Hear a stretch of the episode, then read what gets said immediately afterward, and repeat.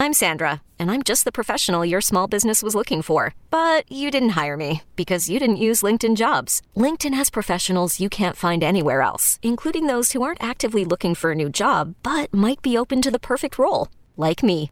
In a given month, over 70% of LinkedIn users don't visit other leading job sites. So if you're not looking on LinkedIn, you'll miss out on great candidates like Sandra. Start hiring professionals like a professional. Post your free job on LinkedIn.com slash recommend today.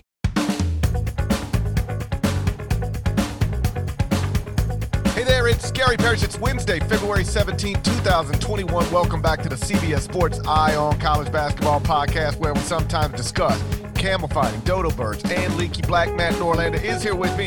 I think I want to start with Ayo Dosunmu. He did not have a big game Tuesday night against Northwestern, just 13 points, well below his average. But boy, oh boy, did he close things brilliantly. It was 65 63 Illini with 125 left. So one possession game. Ayo 3 pushes it up to 68 63. Next possession, 41 seconds later, another long three from Ayo. Now at 71 63. And that was that. Final score Illinois 73, Northwestern 66. Again, Ayo Dosunmu only finished with 13 points, but eight of them came in the final 4 14 dead leg. Is it clear to you at this point, or has a high major coach texted you to express that Ayo Dosunmu is the greatest closer in college basketball? Can you confirm that a power conference coach has expressed this very obvious opinion to you via text message? Well, I think it was I think it was a one point game on Tuesday night when I actually had a mid major coach text me that Virginia Tech's good enough to make the NCAA tournament that Ayo really turned on the Jets in this one. Okay. And he is the greatest closer. I mean, listen, I did I did send out I did send out the tweet, um, which at this point, everyone that gets it, I, I, I, I'll keep doing it occasionally. There are clearly people that don't listen to the podcast that don't get it, but just so we're clear, if you did miss it, I sent out unprompted just had a high major coach text me Illinois could lose in the second round. This was, I think, with about 30 seconds to go in the game, and uh, there were there were some befuddled people. There were a couple of media members that quote tweeted it and didn't know what I was doing there, but uh, it clearly brings an immense amount of joy to a lot of you. So I will keep doing this without any like true like uh, strong indication of what I'm doing there because I, I, just love rolling with this inside joke there. Uh, and then I had a couple people um, kind of down, like didn't know what I was doing, and they downplayed uh, what Ayo was either doing or how valuable he was. Uh, some people came back at me for my Ayo versus Luka debate, which still continues to be one. I saw Scott Van Pelt bring up this very thing on his late night Sports Center show on Tuesday, and Ayo Dosunmu is the most irresistible player in college basketball to watch in a tight game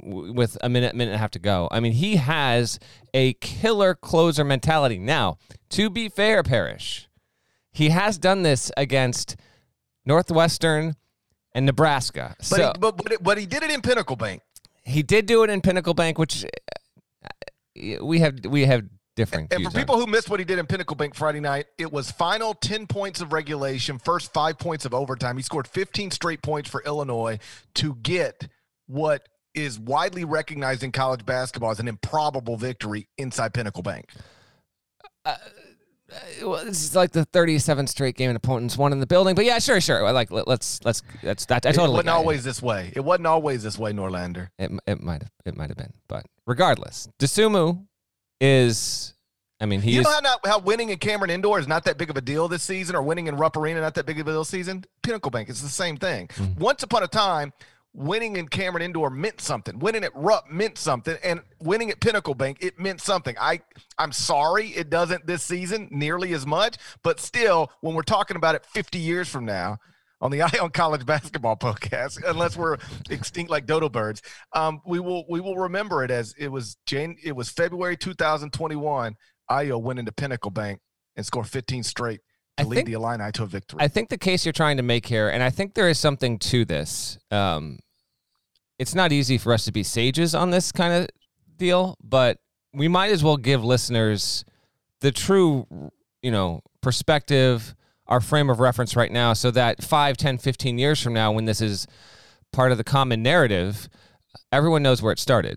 Basically, what you are, um, what you're putting down, and I'll pick it up. I'll pick it up. What you're putting down here is that what Ayo Dosunmu did in Pinnacle Bank on Friday night was akin to Jordan hitting the shot with 17 seconds to go in 1982 and in the New Orleans Superdome to win the national championship. I mean, that felt like to me. That was I mean, the I, you, yeah.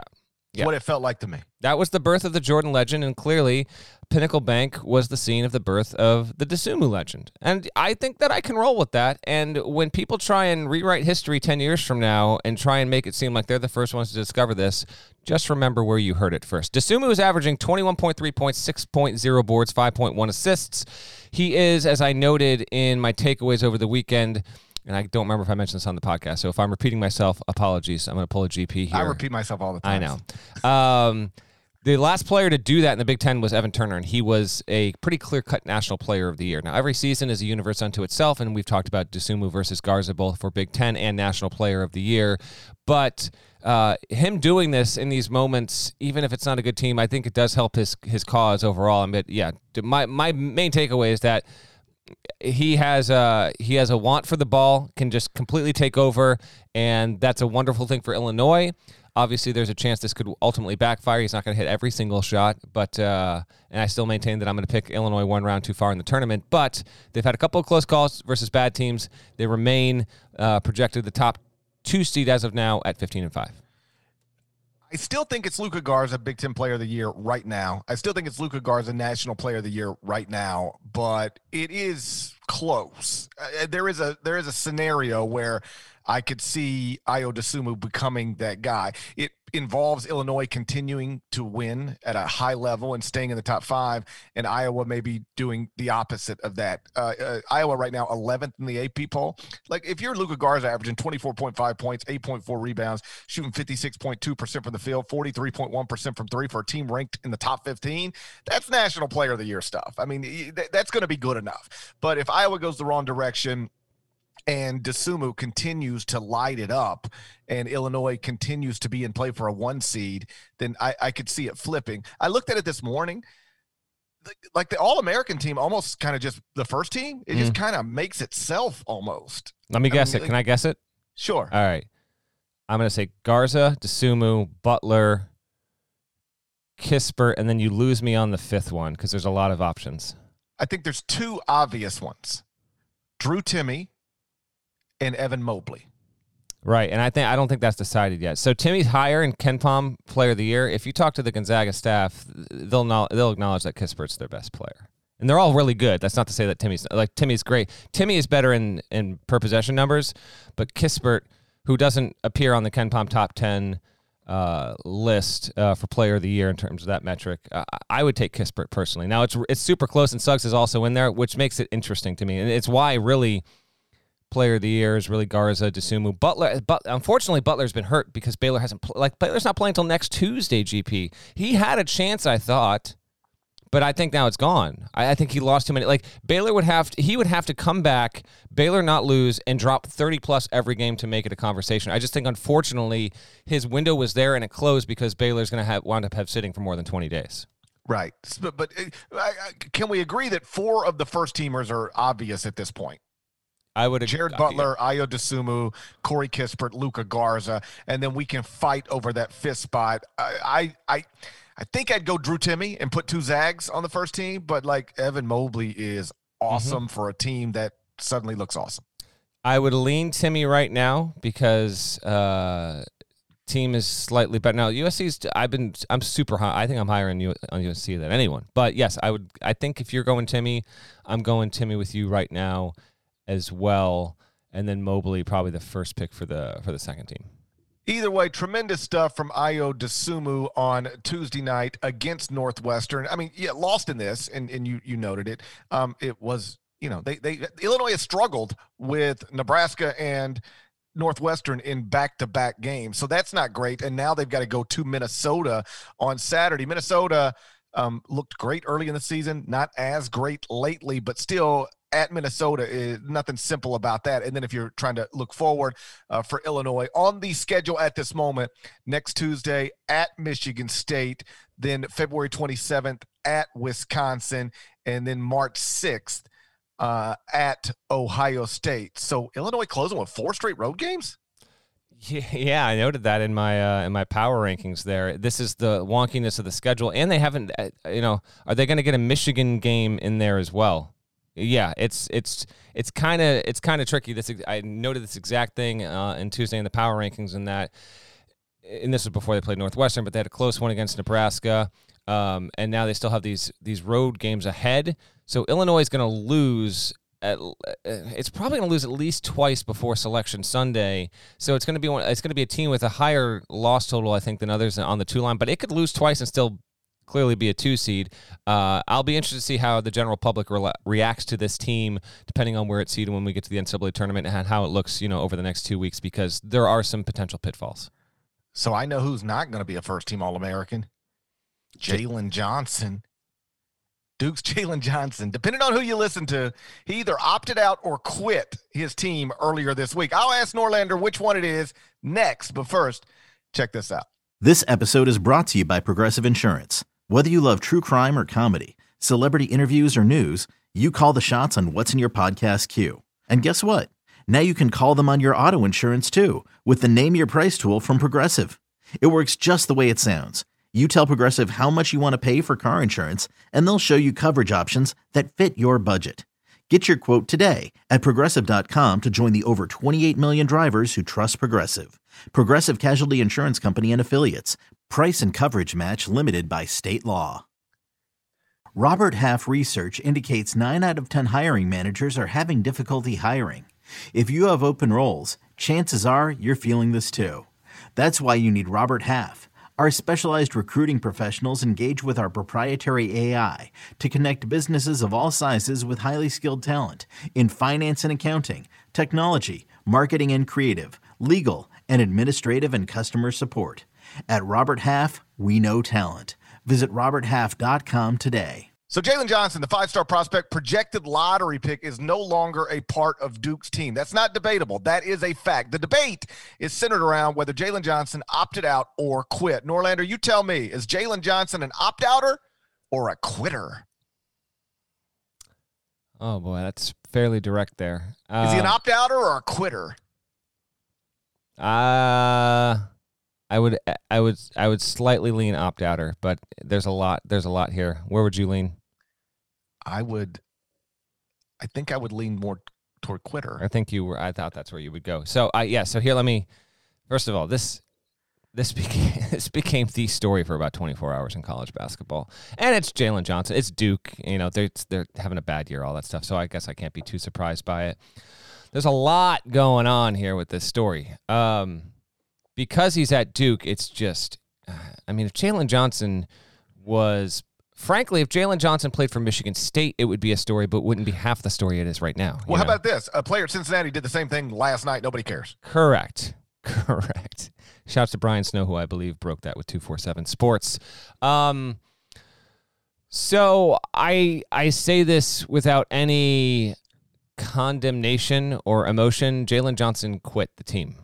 That's just a fact. Uh, we've talked about this in a different realm uh, with James Wiseman, who also quit the team. Um, now, I had gotten word, and I was hardly the only one, because there were some murmurs more than that about this once Jalen Johnson left, that when he had his foot injury in December, there was some wonderment if he would wind up returning to the team after Christmas break. And he did. And he clearly was not the player that they hoped that he would be. And if he's had injury issues that have held him back to a certain extent, sure, we have to recognize that as well. I did have a source connected to Duke tell me on late Monday night that Johnson returning to the team after Christmas was more of a surprise than him leaving the team right now. So this has been something that has been there for a while. And all of the reasons that he wants to cite for doing it, I don't necessarily push back on. Uh, if he has a, a, problem with the foot, I had one source speculate that a, that another MRI might be needed soon here, potentially. Um, so keep that in mind. He's probably going to be a top 20 pick. I'm not necessarily all in on this guy being a lottery pick at this point. I just don't know if he's necessarily proved enough to validate that, but we'll let the evaluators decide that. We'll talk about that long after the season ends, GP. But Duke sucks. it's a pandemic. He's not fully healthy. Um, I had another source not connected to Duke kind of point out to me that um, the signs for this might have been once he really lost some playing time in the Miami game and it continued to kind of trend that way. And then he was eventually out there. Um, he could have very legitimate reasons for doing this, wants to protect himself and his draft stock. I get all that. It's a pandemic. He's an unpaid college athlete. So I will not judge him for this decision. I can say that while at the same time objectively just stating the fact, and that's that he quit the team with three weeks to go. So this has become a hot button issue for people to call Jalen Johnson a quitter, and then for other people to, uh, you know, admonish those people for, you know, attacking uh, a 19 year old who's an unpaid college athlete that wants to not play college sports in a pandemic. I think there are arguments on both sides. Opting out is a phrase I think one that we created for this pandemic, right? Opting out didn't used to be a thing. We didn't used to say when somebody quit a team, they opted out. We just said they quit the team. I think opting out is a pandemic term. Is that correct? Uh, I think that it was. Uh, listen, I, I feel like it was there because when players that were good on just okay college football teams didn't play in bowls, they opted out of the bowls. That was okay, probably fine. where it started. But yes, All I right. get what you're saying. Yeah. Okay, that's fine. So I, I get opting out. I get opting out of a bowl game if you're a NFL draft prospect. That bowl game is meaningless unless it's part of the college football playoff. So I have no issue with that whatsoever. In fact, if my son were a projected second round NFL draft pick and his options were to play a bowl game in Shreveport or not play a bowl game in Shreveport, we would not play the bowl game in Shreveport, or at least I would suggest to him that he shouldn't for all of the obvious reasons, and then I would let him make his decision. And if he didn't make the right decision, I might force him to reevaluate his decision. I get that.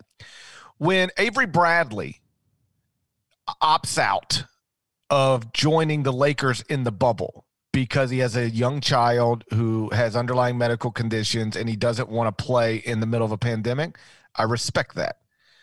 That's opting out. When Marcus Stroman wrecks the Mets rotation by deciding he doesn't want to last summer play in the middle of a pandemic, that's opting out.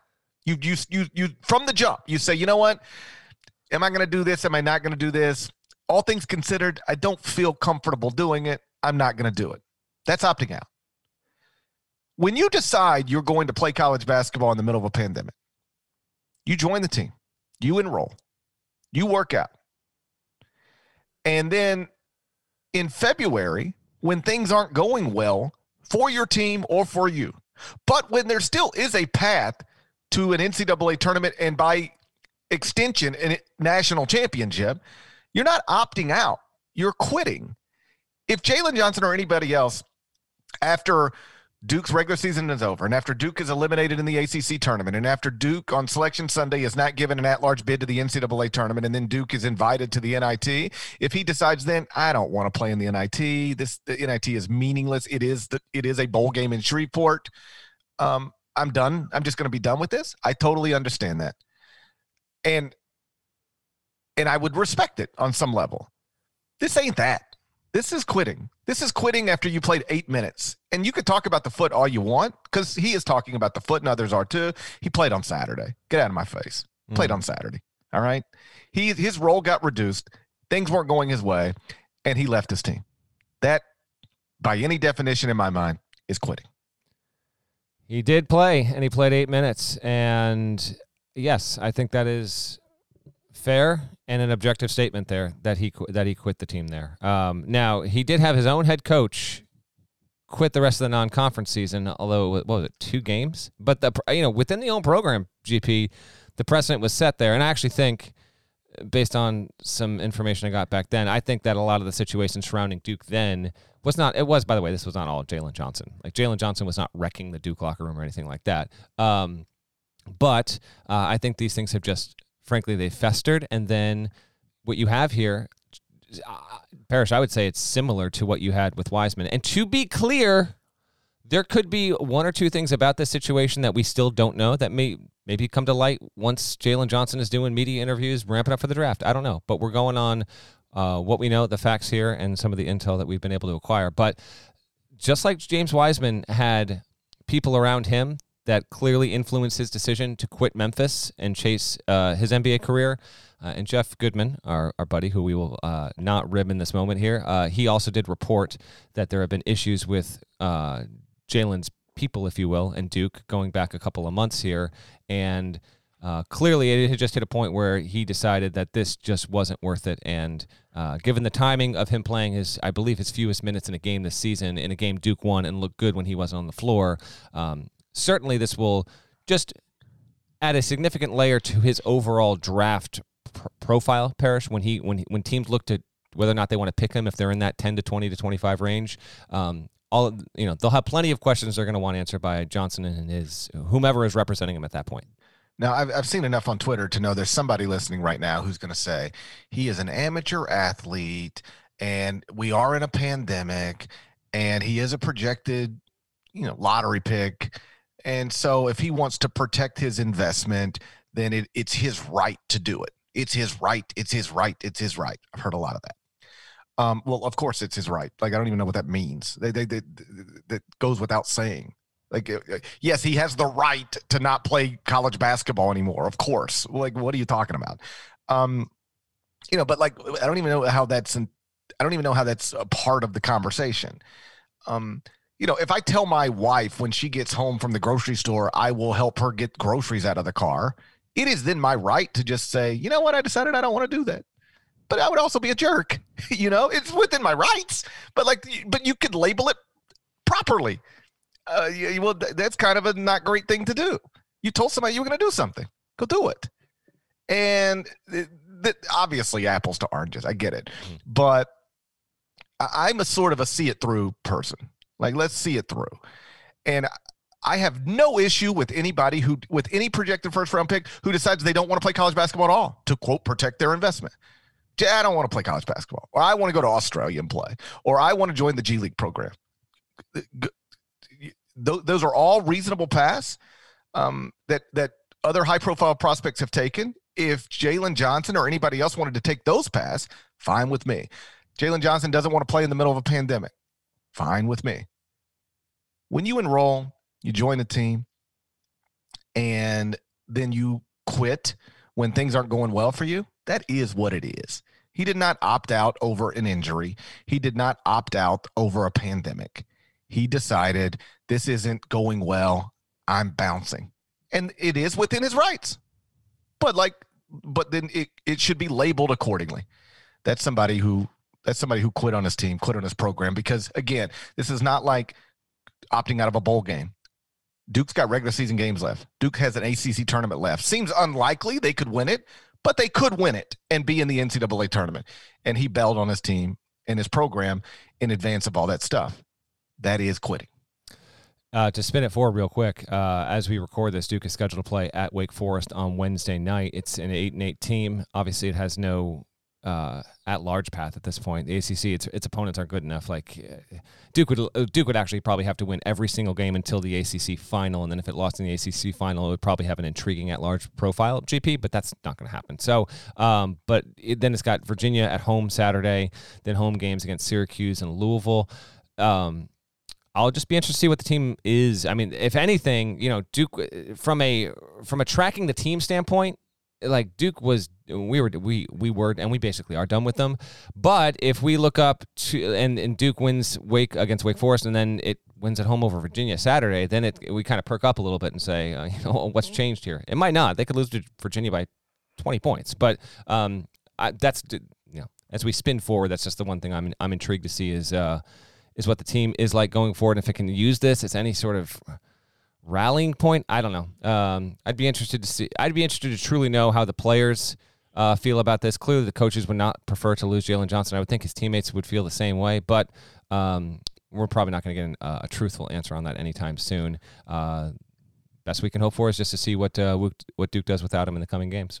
Let's move on. The two most notable results from the past two nights belong to Florida State and Arkansas. On Monday night, Florida State blasted Virginia. Tuesday night, Arkansas beat Florida by double digits. So right now, the Seminoles and Razorbacks are both technically in second place in their leagues. FSU is eight and two in the ACC, tied in the loss column with Virginia, but three games back in the win column.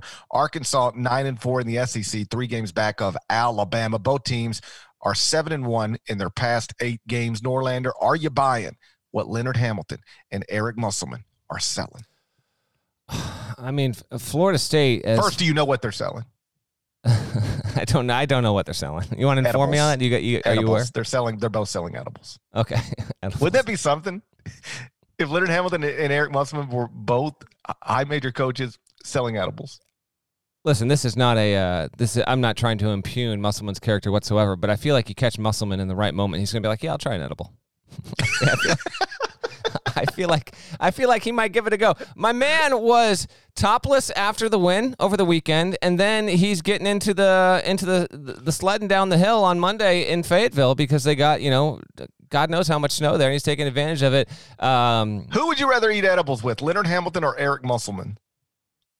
I feel like it's it's it's Hamilton because I I feel should this be one of my questions like that I put in the uh like the like on Twitter like uh, at the 27 mark? Who would you rather do edibles with Leonard Hamilton or Eric Musselman? Yes it needs to be this without a doubt. And I feel like I feel like Musselman might be that guy from college where it just it gets way it's just too much at once and you're like i can't do this with you right now man. Like I, I, your energy is too much for me in this room right now. I can't take it man. You got to get out of here. Whereas i feel hamilton would be just more like yo let's just let's just let's just turn on a movie right now man. You want to just chill here and sit? And that's that's probably the uh probably the vibe you want to go with in that in that instance. But I have to be honest, I've never had an edible in my life, so I have no idea. I'm just completely out of my element here. I feel like you could just sit down with Leonard and he'd be comfortable just sitting there and you'd be comfortable just sitting there. I feel like with Muss it'd be it'd be just be a little bit there'd be just more going on. I just I feel like there might be some some paranoia that enters the conversation there. So anyway, I think you asked me if I like oh yeah, you like asked me if I like what they're selling. Then you had these dudes giving uh giving edibles out and uh and now here we are. I'll speak to the actual teams real quick. Uh Arkansas being in second place in the SEC is is definitely something of a whoa. Um, now it's tied in the loss column technically with LSU at the moment. Uh, Bama's at the top, obviously. Arkansas, LSU, and then behind him with five losses, Tennessee and Florida. Florida really it got close, and then let that uh, opportunity slip away. That's kind of an interesting bubble uh, resume there with the Gators. Arkansas is is really it's it's rounding into form. Uh, last week in the court report, I had a reader ask me to identify a couple of teams that were kind of in that bubble sphere that were setting themselves up uh, relatively well to be a you know a team that's not going to be a, a, great seed, but could have the chance at at, at making a Sweet 16 run. Um, and I identified Arkansas. And this was prior to their win at Missouri on the over the weekend, and then beating Florida. So now they've gone. They're changing the resume is actually significant. 15 and five to 17 and five, and the win over Missouri was Arkansas's first win over a projected tournament team. And it, it still kind of is because Florida's a little bit wobbly there, but 17 and 5 and certainly has done well for itself within the league. Um, the, defensively, it's, it's, it's vastly improved and it's been needed, as you have no doubt noted because of your daily rankings. Arkansas really wasn't worthy of inclusion in the polls for a long time because it played uh, a mostly trash non-conference schedule for a power conference team, and then it got behind the eight ball just a little bit in league play to start, and now it's it's coming back into form here and really can make some noise. I'll be interested to see how how long this can go. There's a game in a week scheduled against Alabama, and that could certainly be um, a whole ball of fun. Real quick on FSU GP, and then I'll I'll hand it off to you. The way that it beat uh, Virginia was a bit eye opening, 81 to 60 that's the kind of game Virginia almost never gives up. In fact, it had never given up a game like that against Florida State, period. FSU had not scored more than 70 against UVA since Dave Leitao was the coach there. Florida State wound up with 1.31 points per possession scored against Virginia. Just an outrageously good performance. RaiQuan Gray has been awesome in the past four games for the Seminoles. MJ Walker had 17 in that one, and Scottie Barnes continues to be um, just a player I want to watch more of. I, I, I he is a I, I I, I, couldn't be higher on him as as as a freshman in college, and then how he projects at the next level. And he was obviously a, a five star prospect, and his talent was identified years ago. So FSU I think, made a, a, pretty significant statement winning the way it did at home against Virginia, and in the process, giving the ACC some real doubt in that race because Virginia and FSU um, uh, at the top of the ledger there, and then right behind them, uh, Virginia Tech and Louisville. So we actually have something of a race there where you and I thought we're, we were both in agreement before that. We thought Virginia was just maybe a cut above the rest, and now I think we need to rethink that. With Scottie Barnes, it, it's interesting the way this the Florida State thing always works out the same way. right now they got five players averaging between uh, I think nine and in 13, nine and 14 points per game. And you got an obvious lottery pick in Scottie Barnes, and he does not have to be your best player. But but when you need him to look like a lottery pick, he can do that. Like the you know, forced overtime against Wake Forest. You saw that. Mm-hmm. Um, over the weekend, that was just like get the ball to Scottie Barnes and let him go be a lottery pick, and then he scored it. it and yeah. Yeah, it's just like get it to Scottie and he'll go be a lottery pick and and now we'll go to overtime and we'll win this thing. But you know, he's I think third leading scorer on the team. I don't know if you remember this, but in the preseason, I think when we were doing the ACC preview, I mentioned to you that somebody close to that program said, "Listen, I I, I think we're going to be I think we have a chance to be better than we were last season." And I was like, "Oh, that's interesting." But what I was thinking, if I'm being honest, is like, "Come on. You you were the outright ACC champions last season. You lost three of your top four scores, including two lottery picks. Now you're going to be better? That just that doesn't make sense. They might be better. They finished 15th at KenPom last season. Right now they're 13th at KenPom. They might actually be better. Seven and two in the first two quadrants with one additional loss to UCF. Um, top 10 in offense, shooting 40% from three. They've got a real chance to win back to back ACC titles. And I tweeted this yesterday. Eh, since 2002, only two coaches have won back to back ACC titles. You might, on a surface level, assume one of them has to be Mike Krzyzewski. It's not. Mike won one in 2010, hasn't won one since. It's Roy Williams and Tony Bennett. And Leonard Hamilton now has a chance to join that group um, outright title last season and tied in the loss column atop the ACC standings with Virginia right now. So it, it really is remarkable stuff to lose, you know, three of top four scores and and bounce back in this way. But you know, Florida State very much looks the part. With Arkansas, uh, it's just tremendous. Like you look at what Muss did at Nevada you know, using the transfer market to build nationally relevant teams. And like here he is again. Three of the starters are transfers. Jalen Tate from Northern Kentucky, Connor Vanover from Cal, Justin Smith from Indiana. And the thing you can do at Arkansas that you can't do at Nevada is you can you can still uh, use the transfer market but also add top 100 high school freshmen. So he adds multiple top 100 freshmen one of whom is a projected first round pick, and then you combine them with these transfers, and bam, you've got a top 25 team, a team that is second in the SEC uh, right now. They're nine and five in the first two quadrants with no additional losses. Four of the five losses are in quadrant one.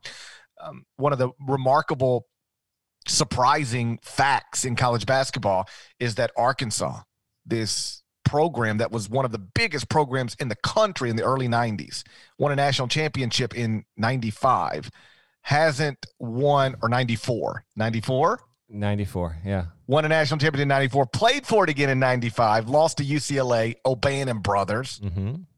Toby Bailey. Ha- hasn't been to a Sweet 16 since 1996. Like that's almost impossible. Like I, I wish somebody would put together a list of every school that's been to a Sweet 16 since Arkansas was last in the Sweet 16. It would be hundred teams long, maybe. I'm I'm like interested. Really I'm interested to know. So there's one of two ways we can go here. You either spend three and a half hours until the next podcast looking it up, which is entirely possible. 1.15 in the, 1.15 in the morning scrolling through Wikipedia, the glow just shining right off Parrish's face as he continues to look at the 2004 Sweet 16, or we have an enterprising listener who drops it in our reviews and lets us know. One of the one of the two's got to happen though. Because I am, I'm, uh, let's how about this blank guess? Because this might be your favorite college basketball stat out there. By the way, like it I think, and this is it's my favorite I, one. I think you brought this up like 15 times in the past five years on the podcast because it is favorite. astounding. It's astounding. Go look at what Arkansas did in the early 90s through 96 and then go look at Arkansas's NCAA tournament since 96. There is no scenario you could be watching that program operate in the early to mid 90s. And then in, in, in 96, they play in the Sweet 16. And I say, listen, this is going I'm just telling you, Arkansas will not go back to the Sweet 16 until at least 2021. You'd be like, what? What are you talking about? And then I but come in, I'm like, oh, and by the way, I'm I'm 14 years old right now, but there's going to be a pandemic that's coming. We're gonna get we're gonna get to the dumbest pandemic you've ever seen in your lifetime before Arkansas gets back to the Sweet 16. And then I would respond by saying, "Call Leonard Hamilton and see if you can get some of those edibles." Where was Leonard Hamilton in '95? Miami? Probably. I think he was at Miami. Um, uh, okay, let's go over under. We don't know the answer. How many different schools have made the Sweet 16 since the year after Arkansas made it. I'm going to say you said 100 maybe. I think I'm going to say that's now, a little. The thing you got the thing you got to take into account there there's 16 Sweet 16 teams every year. A lot of people don't realize that, but that's the, that is something people don't talk about enough. They they don't. Uh, I will say blindly. I will. I'm going to put my over under. Let me give the over under, and then you you take the over the under. Okay. Mm-hmm. I'm going to say 84 four and a half different schools have been to the Sweet 16 since Arkansas last got there. I will go under. Okay. And I will eight. say that the actual number is 74. Okay, you're going to say 74. Since I set the over under, I'm uh, that's where I'm going to land. I'm going to say 80. So you're going to say 74, I'm going to say 85. Are you going to research this, or are we going to just hope that? I one? can't. I don't have. I, right, dude, someone, I'm hosting someone, time to shine all week. All right, all right. No here's the deal. the person that gets it to us first, and really, like, unless you got the time, don't don't do it. But you will, I promise, you will get a shout out on the pod. So submit it however you can submit it. Let us know. Double check your work, and we'll give you a we'll give you a, a shout out here. Hey, real quick, by the way, just uh, uh, Texas Oklahoma has been postponed indefinitely. That just happened while we were going with this podcast. How about this?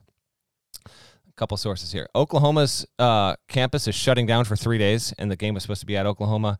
And then I was told Texas can't even get to it. Like uh, the university, I have a I have a, a, buddy who lives in Austin. He's been without power for three days. They, like Texas can't even practice right now. So this was out of necessity. I was wondering if this was going to happen when we were actually recording this podcast. I wonder if we'll get more indefinite postponements uh, here. That's obviously a notable game. I mean, Oklahoma Texas is a high level game, and now who knows when they're going to make it up. We've already had all these postponements and cancellations because of COVID. Having and GP can speak to this because he's been living in the middle of it. Um, it you know, you're part of the country: Texas, Mississippi, Tennessee. Alabama. You're just not used to having these snowstorms that will cripple your entire region. Uh, uh, you know, sincere uh, thoughts and well wishes to anyone that's living in Texas and has been without power. They might not even be listening to this podcast for five days. They don't have power. Their phones aren't even charged right now. It's it's like a real crisis situation there. Um, so hope everyone is making out as best they can. Um, my buddy who lives in Austin, like he he's from Connecticut. He moved down there. Just fabulous guitar player he said, I didn't realize that with three inches of snow, I was going to need to have to go to the grocery store and, and stock up for a week and a half. Like I'm running out of food for, for me and my wife here. It's, it's the, the, the way that the entire system is shut down there has been frankly um, mind-boggling to him as someone who grew up in the Northeast. But uh, but yeah, the college basketball news is that who knows when they can make that game up, and we're obviously running out of dates as it is with COVID, and now dozens of games getting affected by this huge storm that's moving eastward. Yeah, like we have more snow right now in Memphis than we've had since January 1985. And to your point, we're not equipped to deal with this. Like the streets don't get plowed. You know, we, we I don't have a snow blower or whatever you need to clean to clear. I mean, do you have a shovel? Do you have a shovel? I feel like I got a shovel. Uh, sure, I haven't been outside. I mean, in days. I mean, I've, I've I mean, like actually have not stepped outside in days. Man. Yeah. Kids are not in school, obviously. Um, I mean, it, it's my wife has a four wheel drive SUV, so she was able to go to the grocery store and, and get back relatively safely. But the, everything is basically shut down. You know, like I, um, you know, you you can't. You cannot, or you cannot reasonably attempt to drive right now in a normal car it, it, it, they're just wrecks and you get yeah. stuck and it's a mess. And so, and we've got the, you know, we're on the good side of this stuff. Like I'm, I'm really just dealing with the inconvenience of not being able to go outside. Like I, my, my largest frustration right now is that, you know, I, I can't go play golf.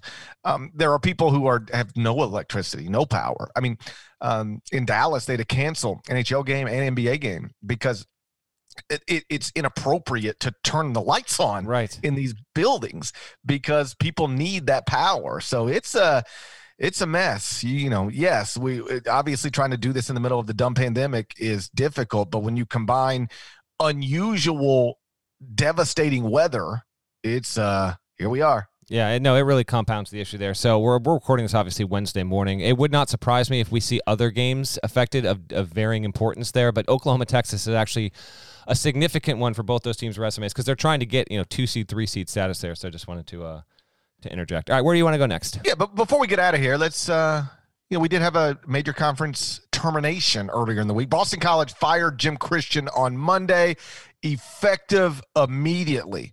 I see a lot of people were wildly offended by Boston College firing Jim Christian um, in the middle of February, effective immediately. Do you think Jim Christian was outraged by it? I don't think Jim Christian felt particularly good by it. Now, listen, he's been paid handsomely, and that's obviously uh, something. But like, you don't want to be the guy that's fired mid-February. I did find it uh, a bit tactless to do this. The team's not that good, but Parrish, uh, I just I think for all practical purposes, it's just not necessary. Is it the greatest affront? Of course not. But I mean, I don't know. Like to me, the argument that could be made, and maybe you're going to make this argument, is that you do this to get ahead of the job search. Come on you and That's I both unnecessary, totally unnecessary. You and I both know that if an athletic director is getting ahead of it, they're doing it through private channels on the on the on the lowest of down lows and getting that information you can months. talk to Brett Just whether Jim Christian's coaching your team or not. Correct. So I just don't buy that at all. So again, is is it the greatest affront? No, I actually just think it's I just think it's a crappy look for Boston College and and Christian deserved at least we knew that he was getting fired. I mean, this was the most open secret in the business. I just thought he deserved to to play out the string, particularly after and maybe these things are connected, but like his administration was going to force this man to play a game with four scholarship players. They were going to have to start a walk on against Florida State. And then the only reason that didn't happen was Florida State had COVID issues, so the game never came to be. That would have been a high embarrassment for BC, which, by the way, Wynston Tabbs, their second best player, he's done for the season because of violating COVID protocol. So there's actually been a bunch of weird noise around the program this week, but the Christian firing is obviously the big headline. Let me be clear. I would not have done it, if only because it's completely pointless. Like, you, you do not need this to get ahead. Um, uh, of the search. Like I said, you know, Brett Just is is you know one of the, if not the biggest agent representing college basketball coaches. Um, you can talk to him whenever you want to talk to him. It doesn't matter if Jim Christian is your coach or not. So that doesn't make any sense. I've seen uh, some others suggest, well, you know, you want to uh, give Scott Spinelli a chance to coach the team and see what you got there, and uh, you know that's fine. I'm happy for Scott because like you know, the next four games on the schedule are North Carolina, Notre Dame, Florida State, Miami. Like, I don't know where Scott's career goes from here, but I've known him forever. And now, you know, he's going to get to coach against Roy Williams. That's a cool thing, mm-hmm. you know? So, like, I, I'm, but it's unnecessary, I think, largely as it pertains to uh, Boston College's head coaching future. So I don't really, I, I, it just seems unnecessary to me. I guess my only point is if I'm Jim Christian, I'm probably l- least bothered by it. If you told me, okay, GP, you're fired at the end of the season, it's over. Okay. There's no chance of me saving my job. No. Okay. You still going to pay me every penny you owe me? Sure. We have to. Okay. And you want to fire me right? You, you want me to not come to work tomorrow and I still get all of the same money. I don't have to get tested tomorrow. I can just like sleep in with my wife, wake up, have coffee, and not coach a a shorthanded, not run a shorthanded basketball team through a practice for a game that we're almost certainly going to lose. Yeah, you don't have to do any of that. All right, cool. I'm out. Like I wouldn't be like once I know it's over, you just tell me I can, you know, I, am I'm, I'm not quitting, but you're telling me not to come back. I it, like if I'm Jim Christian, I I I woke up on Tuesday and I'm like, you know what? I'm glad I don't have to go to practice today. I'm glad I don't have to get tested, put on a mask, and go to practice today. I, I don't want to speak for him. I'm just telling you how I think I would feel if I were in that position. There are three notable jobs that are that will be filled later this later this spring. Um, Wichita State's the best one, uh, and we'll we'll see where that winds up going. There, Wichita State's a team that's currently in the NCAA tournament mix. It's a bubble team. It's in fact, it's got it's got a significant game Thursday uh, against Houston that you want to keep an eye on. That's to me that's the most compelling game. Isaac Brown's been the interim, and if he can get Wichita State to the NCAA tournament, he's going to be uh, he's going to be in a in a spot where maybe he can wind up keeping that job, and that would be uh, that would be a pretty awesome thing. So that's just uh, as a heads up. That's a that's a game for Thursday you want to keep an eye on in addition to uh, something like Iowa and Wisconsin. It so, would be wild it, to to to take over a program not supposed to go to the NCAA tournament. Yeah. Take it to the NCAA tournament and then not get the job. Yeah, I know. He, be... he very well could. So we'll see. Yeah. That, that game against Houston is a huge one. Wichita State's a team we haven't talked about much during the season because they just haven't had a, like a high profile win or just been relevant. They haven't been in the rankings. But if they beat Houston, that's a, that's a that's a change, and we'll uh, we'll keep an eye on that. That's again, that's a Thursday. That's a seven o'clock ESPN two tip if you want to keep an eye on that. That to me is the most compelling game of, of Thursday night. But outside of Wichita State, which I think is the best opening as of now, um, I think that Boston College is the second best opening as of now, and then Penn State is the third best. Mike DeCourcy hit me up, and uh, he, it sounds like he might slightly disagree. Uh, I'm curious. Let's just do it. Let's do a quick three four minute debate here. Let's let's do it. I didn't ex- I didn't necessarily expect to do this on a Wednesday, February seventeenth. Shout out! I believe uh, this is Michael Jordan's birthday, by the way. Um, I, Boston College, Penn State, better college basketball job. Who are you taking? I think Boston College. I agree with you. And here's why I agree with you. And then if you want to add more, you can. Um, Penn State's historically worse. Location is undeniably worse. It's without a doubt the worst program in its conference. Uh, I don't think that's even arguable. Now, Pat Chambers. It would have been arguable before. It would have been arguable before Steve Pikiell. Correct, but Pikiell has changed that for sure. You're right. And by the way, this that's what they should do at Boston College. Hire is, Steve Pikiell? not necessarily Steve Pikiell, but like it, it's a hard job. You better have somebody who can do more with less, somebody who can coach, actually coach. Um, to make up for all of the inherent disadvantages. Don't I would not go hire at a place like Boston College some up and coming recruiting assistant coach. I'd hire somebody I know can coach. I would I would tend to agree with you, Parrish, and I think like I think it's close. Neither of these are are are, are great gigs. Boston College might be faded and cursed for eternity for leaving the Big East the way that it did because it hasn't been a, a, factor in football and obviously it hasn't been a factor in basketball. Hasn't recovered from the end of the Al Skinner years and what they haven't been able to do there. I would say Boston College is uh, geographically uh, its talent base is better, although you're competing with a bit more there. Um, they're both not great jobs. Uh, frankly, if you were to line them all up, I don't think either of those are top 70 jobs in the sport. Um, you're just your entry point with BC might be a little bit better in this regard, GP.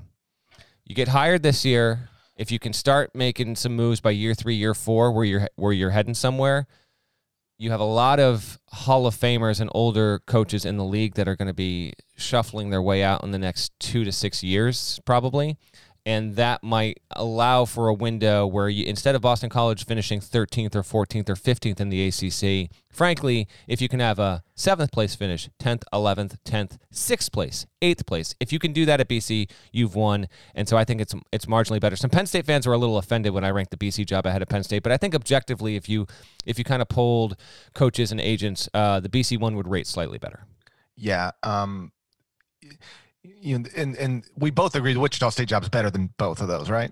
No doubt about it. Yes. And here's the thing, like I think this is obvious, but if not, like you way better off taking a top four job in a good league than a bottom four job in a in a great league. Yeah. It's just in in, in the as it pertains to your ability to have a career that is successful, take a top four. If we're calling the American Athletic Conference the seventh best league in the country, and we're calling the Big Ten and the ACC top three leagues in the country, take the top four job in the seventh best league mm-hmm. instead of a bottom four job in a top three league. That's not even debatable, especially when you understand Wichita State's got money. They can pay you whatever they want to pay you. They were paying Gregg Marshall more than $3 million a year. I agree. Uh, we won't get into candidates. That's way down the road, and they the truth is, at this point, there is no necessarily like candidate list that's legitimate. There's that's going to take a couple of weeks there. So uh, Christian is out, and we'll just wait and see if, if there's any more notable ones. I, I was when he got fired, I, I kind of looked across the uh, the terrain, and I'm not anticipating anything else, but truly anything's possible at this point. But uh, but yeah, off we go. Shouts to Devin Downey. Shouts to Chester, South Carolina. Shouts to Terry MF and Teagle, legend. Shouts to Larnell. Thank you guys once again to listen. The on College Basketball podcast in the middle of the dumbest. This is the dumbest one. Most ridiculous pandemic I ever lived through. I never seen one like this. If you enjoy the podcast, please subscribe anywhere you subscribe to podcasts, including Apple Podcasts. And we will talk to you again on Friday. Till then, take care.